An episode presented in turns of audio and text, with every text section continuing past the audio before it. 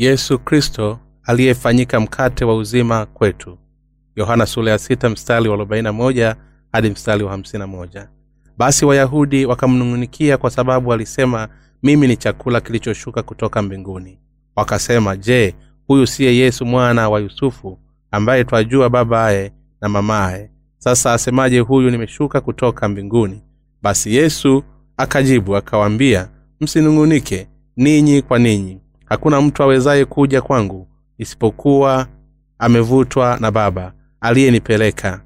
Nami nitamfufua siku ya mwisho. Imeandikwa katika manabii na wote watakuwa wamefundishwa na mungu.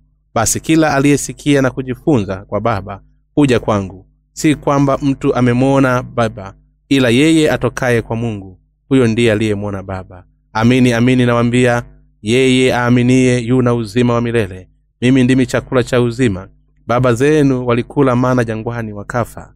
Hiki ni chakula chenye uzima kilichoshuka kutoka mbinguni. Mtu akila chakula hiki ataishi milele. Na chakula nitakachotoa mimi ni mwili wangu kwa ajili ya uzima wa ulimwengu. Katika injili ya yohana sura ya sita bwana anasema mimi ni chakula cha uzima. Watu walihisi wamekula chakula cha mwili kutoka kwa yesu. Siku iliyofuata walienda kumtafuta yesu tena. Lakini yesu aliwaambia wasifanyie kazi chakula kinachoharibika bali chakula ambacho ni cha uzima wa milele. Na kwa hivyo watu waliuliza tufanyeje ili tupate kuzitenda kazi za mungu? Yohana wa ishirini na nane. Yesu akajibu hii ndiyo kazi ya mungu. Mmwamini yeye aliyetumwa na yeye. Yohana sura ya sita mstari wa ishirini na tisa. Halafu watu wakasema ikiwa ni hivyo unaaminisha kuwa wewe ndiye aliyetumwa na mungu na kwamba umeshuka kutoka mbinguni. Ikiwa ni hivyo je una ushahidi wowote kwamba umeshuka kutoka mbinguni? Tafadhali tuonyeshe ushahidi. Kama ilivyoandikwa msa aliwalisha watu wa israeli kwa kula mana iliyoshuka kutoka mbinguni. Lakini je unaweza kufanya muujiza kama huo? Bwana akajibu baba zako hawangeweza kuishi milele kwa kula mkate kama huo. Lakini kwa sababu mimi ndimi mkate ulioshuka kutoka mbinguni ukila mkate huu hautakufa kamwe. Mimi ni mkate wa uzima kwa ulimwengu. Alafu akasema yeyote anayekula mkate huu atakuwa na uzima wa milele. Na siku ya mwisho nitamfufua. Bwana asema kwa alikuja ili kila mtu apate uzima na yeye mwenyewe kuwa mkate wa uzima kwa watu wote wa dunia. Hii katika kifungu cha maandiko ya leo bwana alisema kwamba wayahudi walinung'unika katikati yao juu ya yesu kama vile alivyosema kwamba yeye ndiye mkate ulioshuka kutoka mbinguni. Yohana sura ya sita mstari wa moja. Yesu alisema kuwa ndiye mkate ulioshuka kutoka mbinguni ndiyo sababu wayahudi walilalamika na kunung'unika kati yao. Walikuwa wakisema kwa kadiri tunavyojua si wewe mwana wa yosefu? Tunajua wazazi wako lakini unawezaje kusema kwamba umeshuka kutoka mbinguni? Sema vitu ambavyo vinaeleweka bwana ndiye mkate ulioshuka kutoka mbinguni kama alivyosema akimaanisha mwenyewe. Mimi ndiye mkate ulioshuka kutoka mbinguni. Kwa kula mkate huu kwa imani watu wanaweza kupokea ondoleo la zambi na kupata uzima wa milele ambao hatuwezi kufa kamwe. Bwana alisema kuwa alikuja hapa duniani ili kutupatia wokovu kutoka katika dhambi kuokolewa kutoka katika kifo kupata maisha mapya na kupata uzima wa milele kwa kutoa asili zote mwilini wake mwenyewe. Hii ndiyo sababu yesu alisema kwamba ndiye mkate ulioshuka kutoka mbinguni. Bwana akimaanisha mwenyewe. Kama mkate wa uzima inamaanisha kuwa ameokoa wanadamu wote kutoka katika dhambi kwa kuja chini hapa duniani kwa mwili wa mwanadamu. Wakati sisi wenye dhambi tulikuwa karibu kufa kwa kuzama katika dhambi ili kuokoa wanadamu. Kutoka katika dhambi bwana alichukua dhambi hizo kwa kupokea ubatizo kutoka katika yohana mbatizaji na mwili wake alisulubiwa akamwaga damu yake hadi kufa. Na akafufuka kutoka kwa wafu siku ya tatu kwa kupokea hukumu ya dhambi zetu kwa njia hii. Bwana ameifuta dhambi zetu zote na kuturuhusu tupate wokovu wa kweli kwa kumwamini kama mwokozi bwana alijiita mwenyewe mkate wa uzima kwa sababu yeye ni mkate wa uzima ambao unaruhusu roho zetu kuishi maisha ya milele. Maneno haya humaanisha yeye kuja hapa duniani na kuchukua dhambi zetu zote na mwili wake na vile vile yeye alikufa kuchukua dhambi zetu zote kwa mwili wake na vile vile yeye alikufa karibu sana msalabani na kutuokoa kwa kufufuliwa kutoka kwa wafu. Kwa kifupi zinarejelea kazi ambazo bwana alifanya kwa kuja hapa duniani ambazo nikikamilika kwa injili ya maji na roho. Yesu ni mkate kutoka mbinguni. Kama vile watu wanavyoendelea na maisha kwa kula chakula cha miili yao wale wanaoamini kweli katika huduma zinazofanywa na yesu wanastahili kupokea uzima wa milele. Hii ndiyo sababu yesu alisema mimi ndimi chakula cha uzima. Yeye ajaye kwangu hataona njaa kabisa naye niaminie hataona kiu kamwe. Yohana lakini watu walichukua maneno haya kutoka katika mtazamo wa mwili badala ya kuyaelewa kutoka katika mtazamo wa kiroho. Bwana akasema msinung'unike ninyi kwa ninyi. Hakuna mtu awezaye kuja kwangu asipovutwa na baba aliyenipeleka nami nitamfufua siku ya mwisho. Yohana ya wa hadi wa wapendwa waumini wenzangu inasemekana kwamba hakuna mtu anayeweza kuja mbele ya yesu isipokuwa baba amvuta huyo mtu. Halafu ni nani wale ambao baba huwavuta kwa yesu? Ni wale ambao wanataka kusafishwa kwa dhambi mioyoni mwao na kupata uokovu wa roho ambao hautapotea kamwe. Badala ya vitu vya mwili ambavyo vingeharibika mungu huwavuta watu hawa kwa mwanawe yesu na kuwafanya wajue na kuamini ukweli kwamba yesu amekuwa mwokozi wetu kwa kuchukua dhambi zetu kwa kupokea ubatizo kutoka kwa yohana mbatizaji kufa kupitia kusulubiwa na kufufuka kutoka kwa wafu. Hiyo ni ukweli kwamba yesu amekuwa mkate wa uzima kwa wanadamu wote. Kwetu kuamini kweli hii katika mioyo yetu ni kula mkate wa uzima na kupata ukovu wa uzima wa milele. Mungu baba anajua mioyo ya watu vizuri inasema maana wanadamu huitazama sura ya nje bali bwana huutazama moyo. Samueli wa kwanza sura ya kumi na sita mstari wa saba.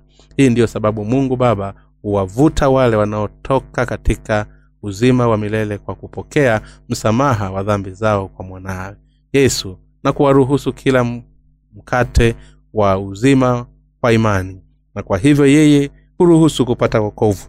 Kwa kulinganisha hii inamaanisha kuwa mungu haachirii wale wanaotafuta tu vitu wanavyoangamia. Kwa hivyo tunapomwamini yesu lazima tufuate mambo ya roho kwa moyo. Kwa kufanya hivyo tunaweza kupokea ondoleo la dhambi na kupata uzima wa milele. Kwa kufikia malengo kama haya kama tunavyomwamini yesu hatupaswi kutafuta vitu vya kuwa vizuri hapa duniani kama vile kuwa tajiri kuwa maarufu kuponywa kutoka magonjwa na kupata nguvu ni kesi kwamba watu kama hao wanakuja kwa mungu ili kutambua uchoyo wao. Na, na ni kesi kwamba wanamwamini kulingana na tamaa zao. Ndiyo sababu watu kama hawa hawapati uokovu wa kweli. Ikiwa tunamwamini yesu kama mwokozi lazima tuamini yesu kwa hamu ya kupokea ondoleo la dhambi mioyoni mwetu. Lazima tumwamini yesu na madhumuni kama vile kupokea ondoleo la dhambi kuwa watoto wa mungu na kuishi milele katika ufalume wa mbinguni ulioandaliwa na mungu. Ni wakati tunaenda mbele za mungu na, madha, na madhumuni kama haya. Je mungu baba hatusaidii kutuokoa? Na tunaposikiliza neno la mungu haturuhusu kuelewa vizuri kuamini na kulifuata. Vinginevyo inasema kuwa hatuwezi kuja mbele za baba. Ndugu zangu wapendwa tuko katikati ya mkutano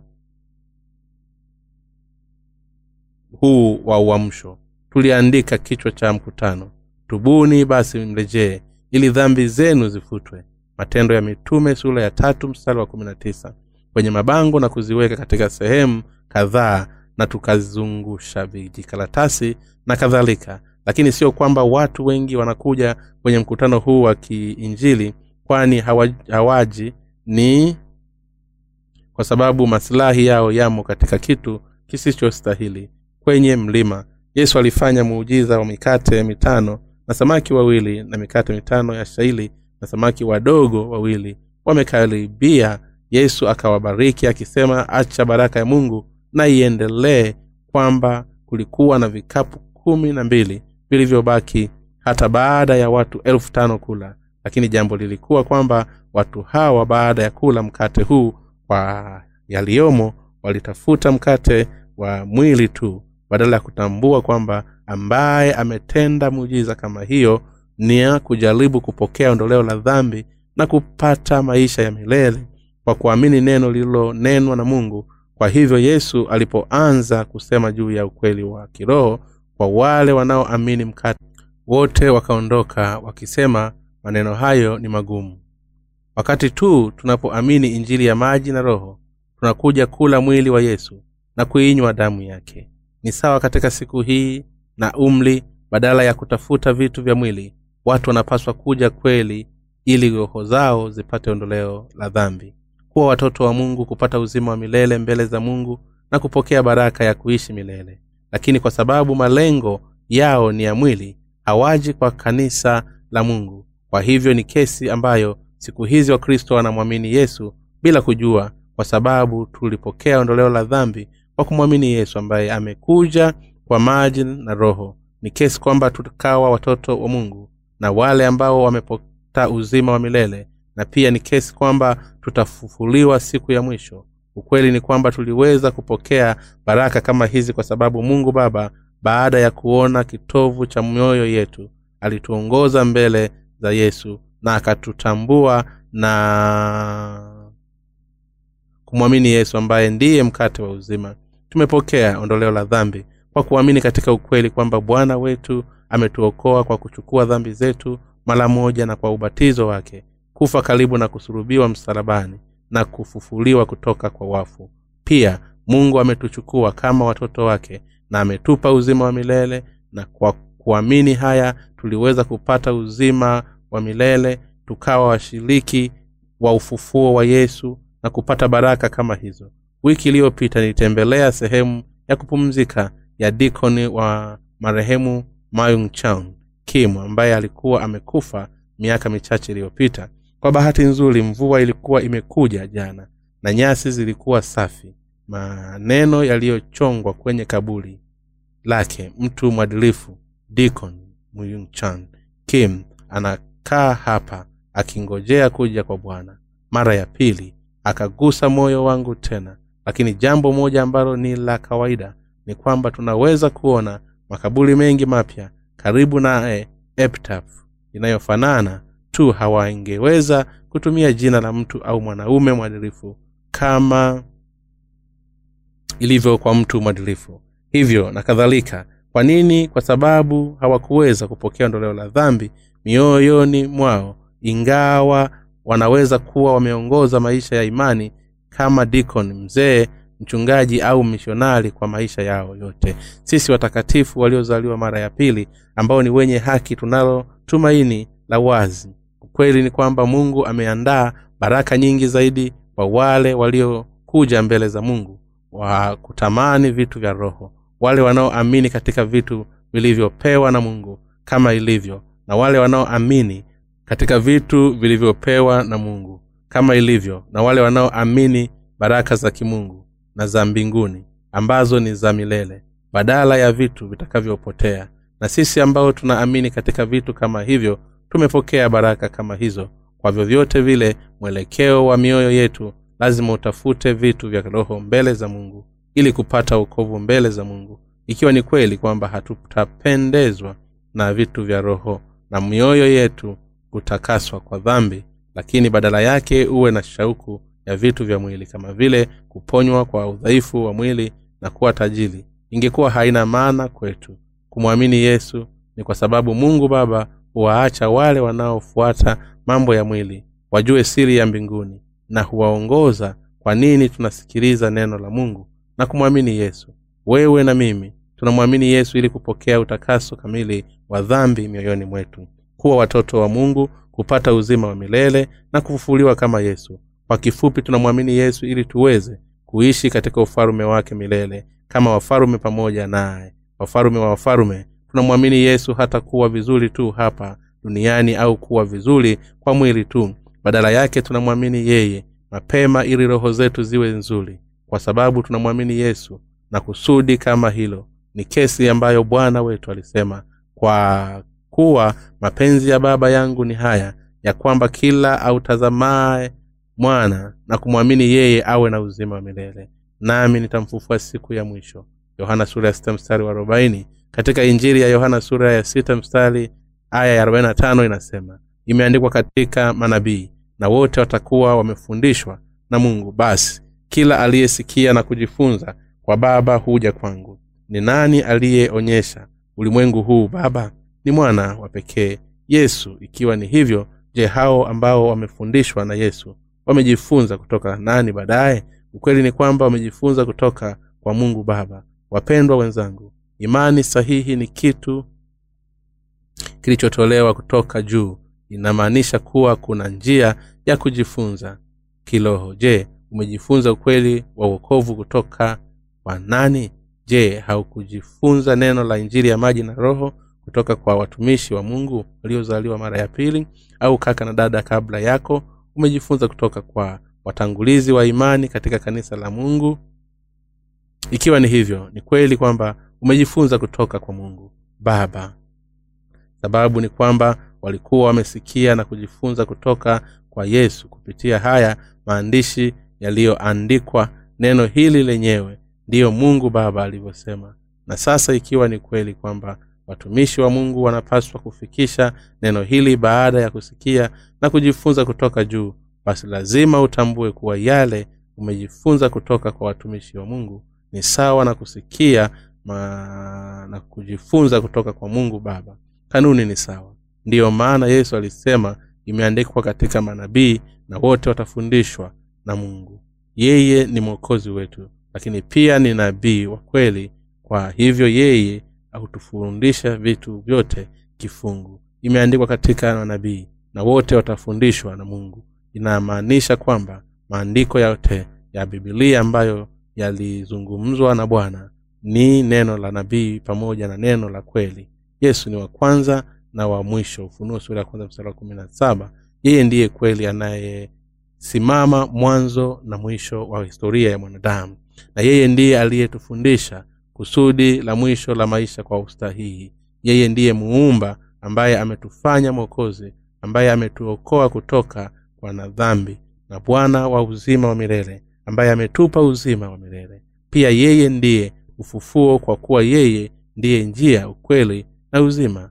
Yeye ambaye ametuokoa kutoka kwa kifo akatupatia uzima mpya ametoa maisha yetu ya milele na alitupokea baraka milele ndiyo kila kitu kwetu. Hivi ndivyo alivyokuwa akisema. Katika injili ya yohana sura ya sita mstari wa arobaini na sita inasema sio kwamba mtu ameona baba isipokuwa yeye aliye kutoka kwa mungu amemwona baba. Nani alimwona baba? Yesu pekee ndiye aliyemwona. Ndiyo maana bwana wetu alisema yafuatayo. Katika injili ya yohana sura ya sita aya ya arobaini na saba na arobaini na nane. Amini amini na wambia na kuambia yeye aniaminie ana uzima wa milele. Mimi ni mkate wa uzima inamaanisha kwamba mtu anayekula yesu mkate wa uzima kwa imani ndani ya moyo wake ana maisha yasiyofaa. Bwana akasema baba zenu waliila mana jangwani wakafa. Hiki ni chakula kishukacho kutoka mbinguni kwa kwamba mtu akile wala asife. Yohana sura ya sita mstari arobaini na tisa hadi hamsini. Inamaanisha kuwa yesu ndiye mkate ambao unashuka kutoka mbinguni. Inatuambia kuwa mkate huu ni kitu ambacho mtu anaweza kula yake na asife. Yesu ni mkate wa uzima ambao amepeana mimi na, mi, na wewe maisha ya kweli. Yesu ndiye mkate ambao hutoa ondoleo la dhambi na uzima wa milele. Wapendwa wenzangu je mnamwamini yesu kwa mioyo yenu yote? Je unaamini moyo wako kwamba yesu amekuokoa wewe na mimi kwa kuchukua dhambi zako na vile vile kwa kupokea ubatizo wake kufa karibu pale msalabani kumwaga damu yake na kufufuka kutoka kwa wafu? Wewe na mimi tunaamini katika haya ndiyo tumepata uzima wa milele. Maisha ya milele inamaanisha kuwa tutaishi milele. Bwana ameahidi kwamba siku ya mwisho atainua wale ambao wana uzima wa milele. Watu wa israeli walipokuwa jangwani msa alisali kwa mungu na mungu akapeleka mana na watu hawa walikula mana na kudumisha maisha yao ya mwili. Lakini wote walikufa baadaye. Wengine walikufa kwa uzee wengine kwa sababu ya ugonjwa na wengine walikufa katikati ya vita kwa sababu yeyote wote walikufa.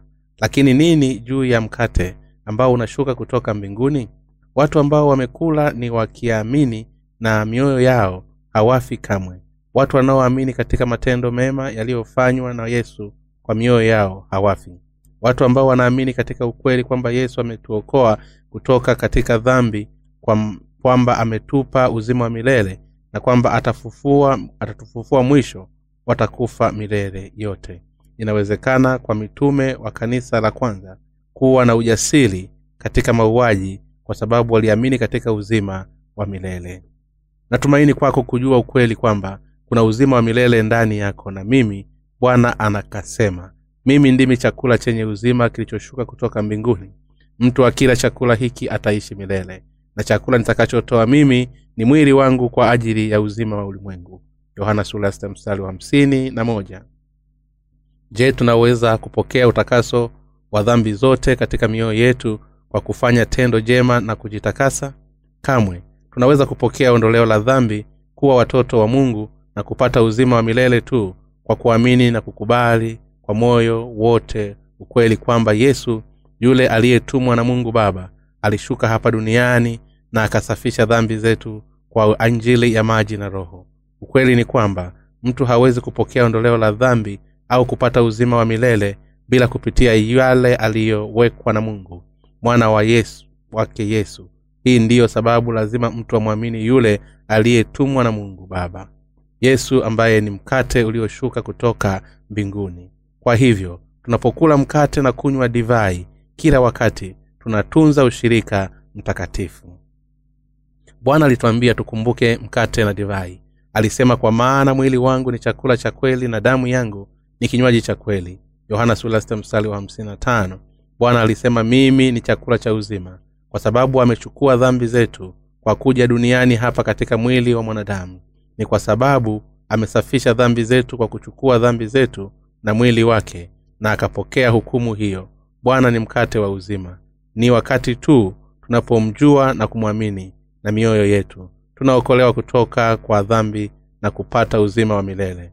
Kwa hivyo basi tumezaliwa upya tena na tunaweza kuishi maisha yenye dhamana katika injili ya yohana sura ya sita aya ya hamsina moja yesu alisema mimi ndimi chakula chenye uzima kilichoshuka kutoka mbinguni. Mtu akila chakula hiki ataishi milele na chakula kinachotoa mimi ni mwili wangu kwa ajili ya uzima wa ulimwengu. Bwana hujiita kama mkate hai lakini mkate huo ni nini? Ni mwili wake. Inamaanisha kuwa mwili wa yesu ni mkate wa uzima.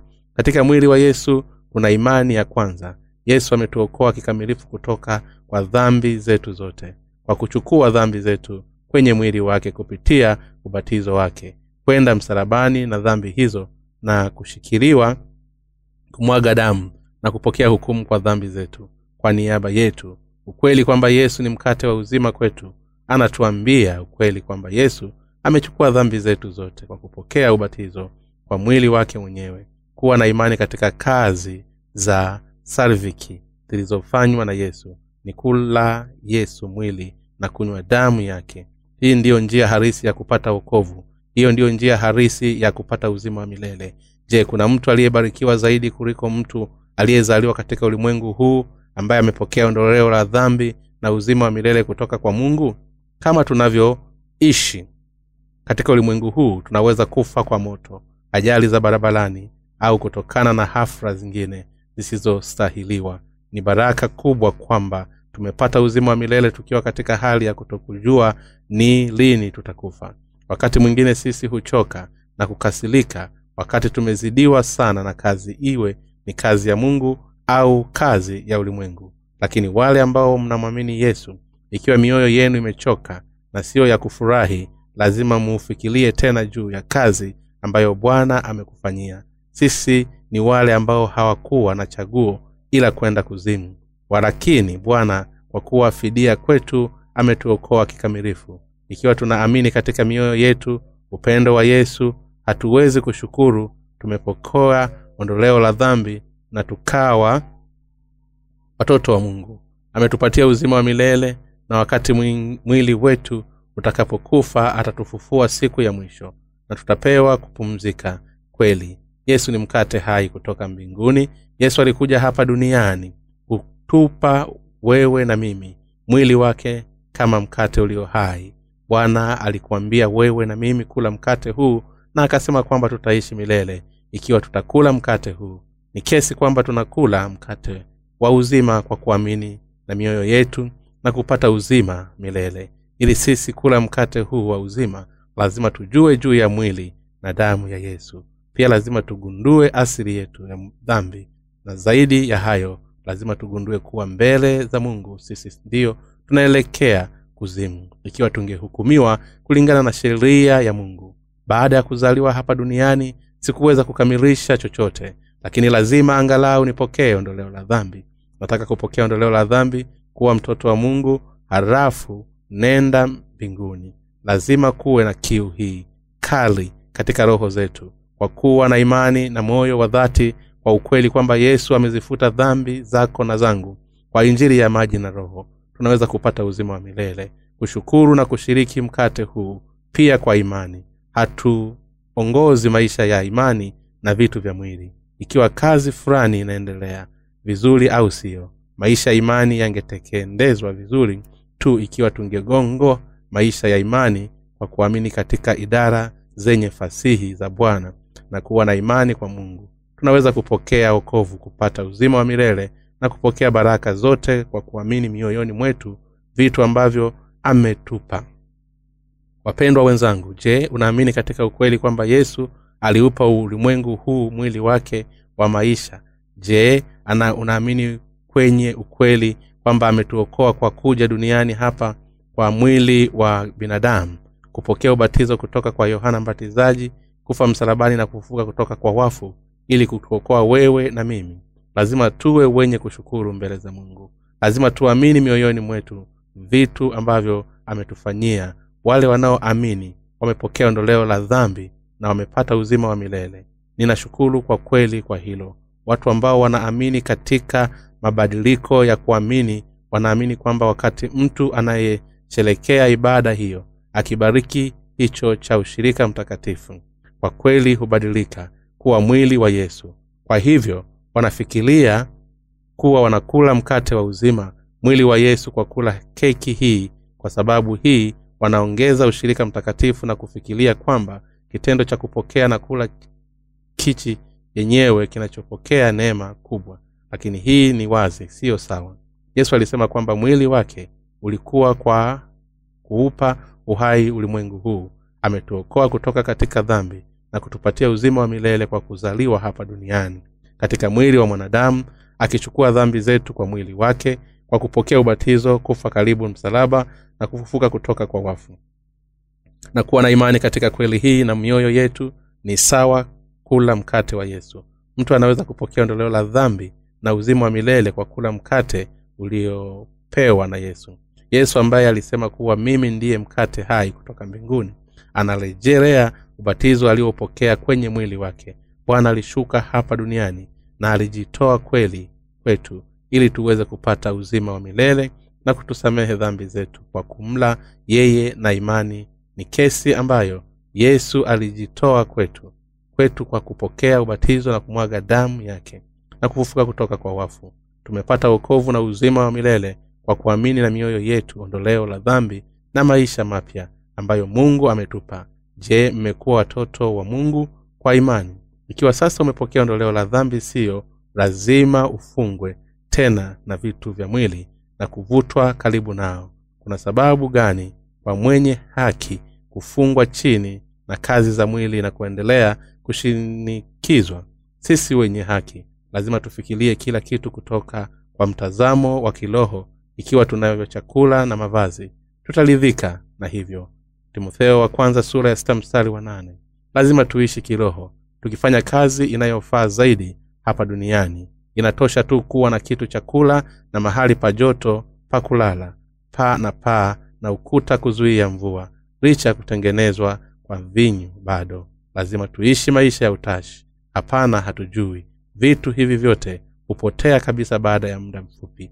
Mambo haya yatatoweka wakati wewe na mimi tutakapokufa na zingine zitatoweka hata kabla ya kufa. Lazima mara nyingi turudi kwenye mioyo yetu ya kiroho kwa kufikiria wokovu uliopewa na mungu na kuwa na imani ndani yake.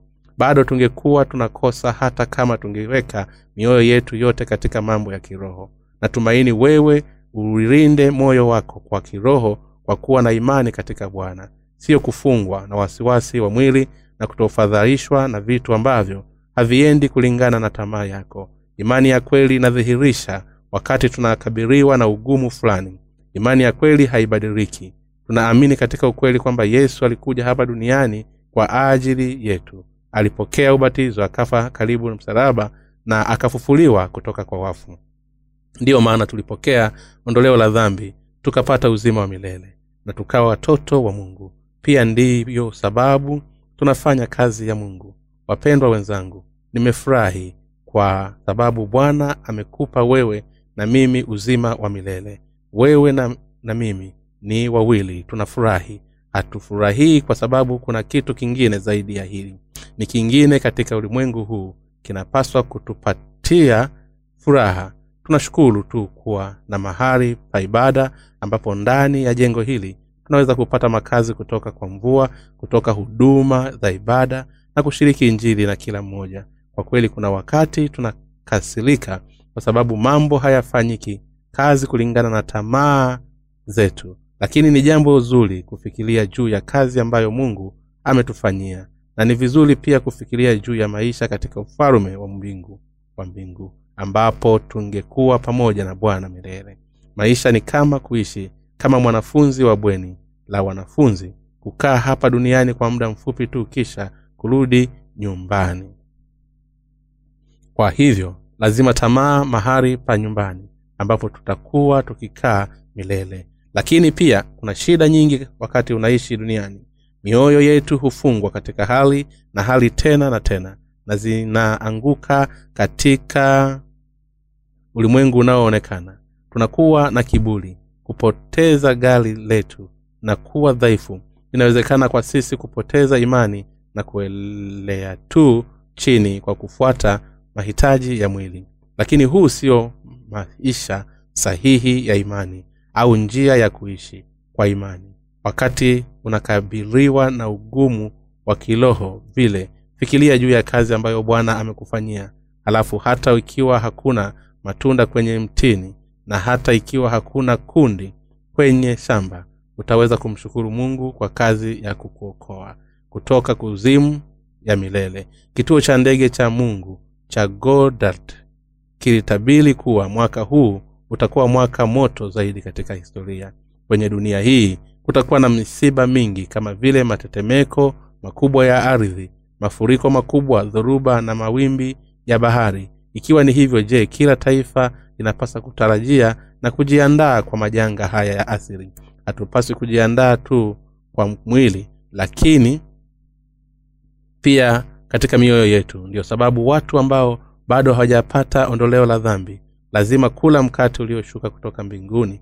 Wale ambao bado wana dhambi mioyoni mwao lazima waamini injili ya maji na roho kwa mioyo yao kabla ya kitu kingine chochote na kupokea ondoleo la dhambi watu ambao hawajapata msamaha wa dhambi wanahuzunika. Ni kwa sababu ikiwa kuna dhambi mioyoni mwao atakuwa akienda kuzimu ya milele. Ikiwa kuna dhambi mtu akipokea baraka za mungu tangu wakati huo kuendelea ndugu zangu wapendwa ni kesi kwamba tumepokea ondoleo la dhambi tutakapata uzima wa milele na kuwa watoto wa mungu kwa kuamini na mioyo yetu kazi ambayo mungu ametufanyia tunapaswa kushukuru kwamba tunafanya kazi inayofaa kwa kuwa wafanyakazi wa mungu.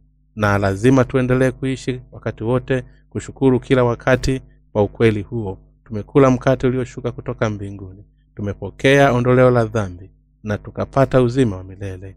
Sasa basi ni kwa nini tuendelee kuishi katika ulimwengu huu? Kuanzia sasa lazima tuendelee kuishi kwa kutumikia injili ya haki. Je unajua siyo baraka ndogo kwetu kuendelea kuishi wakati tunamtumikia mungu na kuwa wale wasio na dhambi ndiyo kusema wenye haki ni baraka kubwa ambayo ni baraka ambayo ni kubwa kuliko hii. Sisi wenye haki lazima tueneze injili kwa wengine wengi na ikiwa hatuwezi kufanya hivyo mioyo yetu inakuwa mgonjwa kwa raha. Badala ya kupokea ondoleo la dhambi kwa kuamini kwa moyo wote mkate ulioshuka kutoka mbinguni ikiwa hatufanyi kazi ya mungu basi tunapaswa kufanya kazi ya ulimwengu. Tunapofanya kazi ya ulimwengu huu unafikiria kutakuwa na ugumu gani kama huu? Je unajua ni watu wangapi duni katika ulimwengu huu? Tunapokuwa hapa duniani tunapaswa kuridhika na kuwa na chakula na mavazi. Timotheo wa kwanza sura ya sita mstari wa nane. Kuwa na uwezo wa kula milo mitatu kwa siku na kumtumikia mungu inapaswa kuwa ya kutosha lakini je kumtumikia bwana ni jambo baya? Ni kitu cha kufurahisha? Yesu ni mkate harisi kutoka mbinguni. Mungu alikupa wewe na mimi mkate wa uzima. Wapendwa wenzangu je unaamini ukweli huu kuwa moyo wako ulikula mkate huo? Na moyo wako mkate huo ni kitu unakula kwa kuwa na imani moyoni mwako. Je kuhubiri mahubiri ndiyo njia pekee ya sisi kutumika? Injili ya mungu kutoa msaada kwa kueneza injili kwa kupata vitu ya pia njia ya kutumika injili. Ikiwa kuhubiri mahubiri mara tatu au nne kwa wiki ni kila kitu ambacho mtu hufanya kwa sababu tu ni mchungaji basi siyo mtumishi wa kweli wa injili ya bwana. Tunashukuru kila siku kwa sababu tunakula chakula cha uzima kutoka kwa mungu na kwa sababu tunafanya kazi za thamani ambazo mungu ametukabidhi wapendwa wenzangu je umechoka? Ikiwa ni hivyo jikumbushe mwili na damu ya yesu ambaye ametupa tumaini. Yesu alituambia basi utafuteni kwanza ufalume wake na haki yake na hayo yote mtazidishiwa. Matayo sura ya sita mstari wa thelathini tatu. Lazima tugundue kweli yale tunayopaswa kuamini jinsi ya kuishi kwa imani na kile tunapaswa kufanya mbele za mungu. Kwanza tunapaswa kupata wokovu kwa kujua na kuwa na imani katika mwili na damu ya yesu. Halafu tunapaswa kuendelea kuishi kueneza ukweli huu. Ninamshukuru mungu wa mbinguni. Neema ya mungu iwe juu yako. Amen